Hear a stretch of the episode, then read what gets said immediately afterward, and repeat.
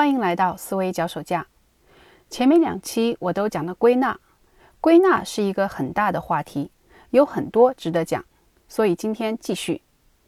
归纳论证里面被运用的最广泛，也是最有争议的一种形式是举例论证。很多人觉得举例论证是无效的，就像下面这个人的观点，他说：“我反对例证法，因为任何事情都能找到特例。”怎么都能自圆其说，更何况一个例子也不是把方方面面都讲清楚了，很可能忽略掉一些关键因素。比如这个买房的笑话：小刘努力了几年，奋发图强，最后自己攒了五十万，从家里拿了四百五十万，终于买了房子。如果不说从家里拿钱，你是不是会觉得努力就能买房呢？这就是例证法的问题。上面这段话指出了例证法的两大问题：第一是通过特例来概括，不具有普遍性；第二是片面，忽略关键因素。但是另一方面，举例论证在我们日常生活中又是被广泛运用的一种论证方式。学生写作文最喜欢使用名人事例，找工作应聘的时候，HR 会问这样的问题。你的简历上写着个性开朗，具有很强的沟通能力，你能举个例子吗？还有演讲以及日常交流的时候，都经常用到例证法。如果它没有效力，我们怎么会这么广泛的使用它呢？更加重要的是，我们能够被一些例子理性的说服。当别人细致的剖析一个例子来论证一个观点的时候，我们觉得有道理。这说明例证法本身是有一定的合理之处的。仔细辨别出这种合理之处，把它与那种错误使用举例论证的情况区别开，这既是锻炼我们的分析能力，也是给我们思考的工具箱增添了一个好工具。所以，下面我就来做这件事情。让我们先来看举例论证的第一个问题：根据特例概括。我们都听过守株待兔的故事，这就是特例概括。为什么这样做不行呢？要回答这个问题，首先要区分两个概念：样本属性和总体属性。样本属性就是这个个例表现出来的属性，比如这只兔子在树上撞死了；而总体属性是指你要推断的总体都具有的属性。所谓特例，就是说。样本属性没有办法代表总体属性，但是也有些时候，样本属性跟总体属性是高度一致的。那么，即使是很少的样本，也可以代表总体。我们要知道，一锅汤的咸淡都是先用勺子来搅一下，然后只要尝一口就可以了。这一口汤就是一个典型个例，而根据典型个例进行概括，就是恰当的举例论证。所以，举例论证的关键是要看样本属性能否代表总体属性。如果不能代表，那就是特例，根据特例概括是一种谬误；如果能代表呢，那就是典型个例，根据典型个例进行概括就是恰当的论证。那么问题来了，我怎么才能判断我这个例子是典型个例还是特例呢？样本属性之所以能够代表总体属性，是因为其中有某些关联，我们要深入挖掘，看是否存在这样的关联，才能判断是典型还是特例。比如，我们可以根据地球上有年这个属性，推出所有的太阳系行星都有年，但是却不能因为地球上有生命，推导出所有的太阳系行星上都有生命。这两者的区别在于。中间的关联因素不一样。与年这个属性相关的因素是公转。如果行星围绕太阳公转，那么它就有年。根据背景知识，我们知道太阳系的行星都围绕太阳公转，所以可以推导出来所有的太阳系行星都有年。但在第二个例子中，我们要推导的是有生命这个属性。那么，什么是它的相关因素呢？什么使得地球上有生命呢？用一个简单的回答，是因为有水、有氧气、有适宜的温度。但是这个条件却不是其他行星所具备的。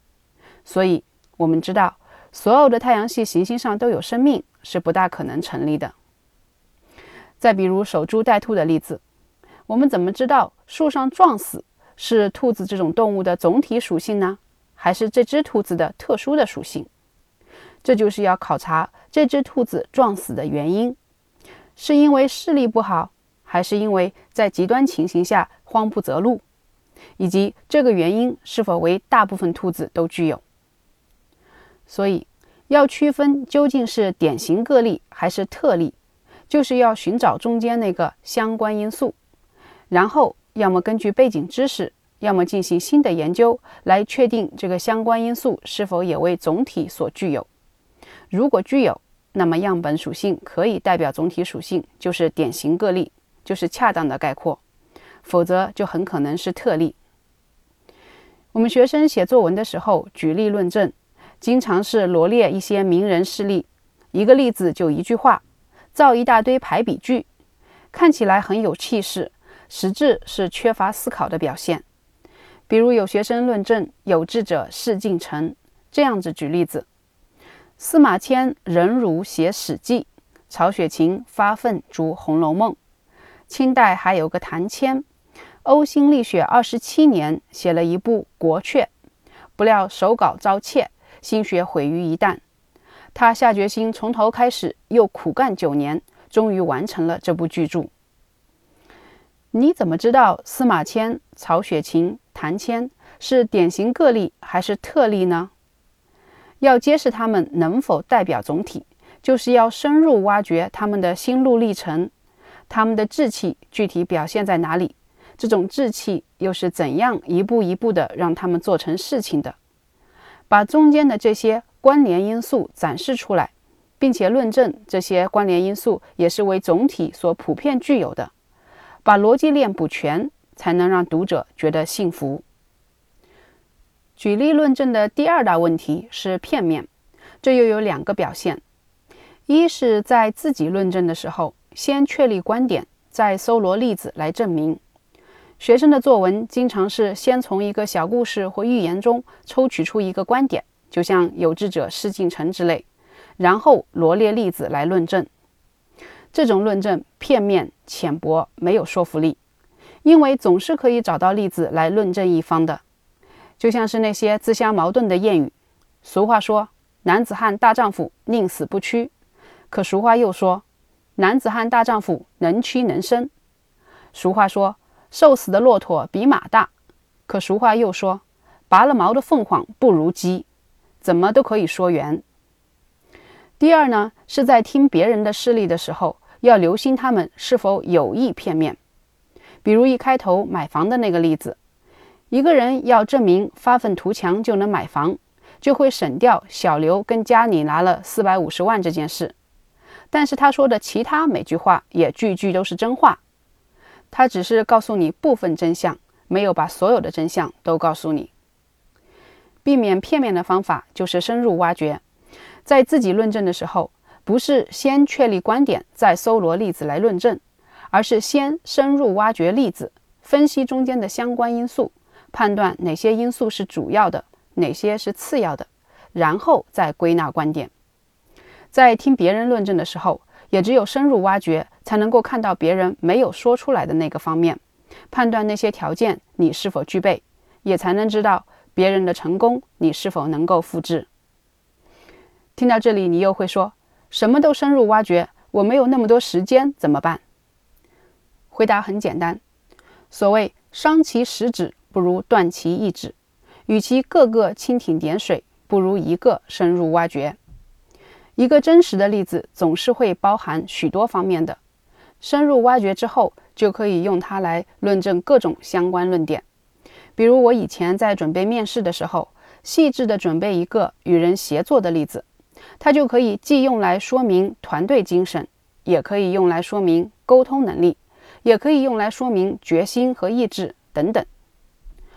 所以归根到底，要进行有效的举例论证，关键在于深入挖掘，抓住典型案例解剖麻雀，细致展示出内部的逻辑链。这样子举例，不仅对别人有说服力，也增强了自己的思考力。这里是思维脚手架，我们下次再见。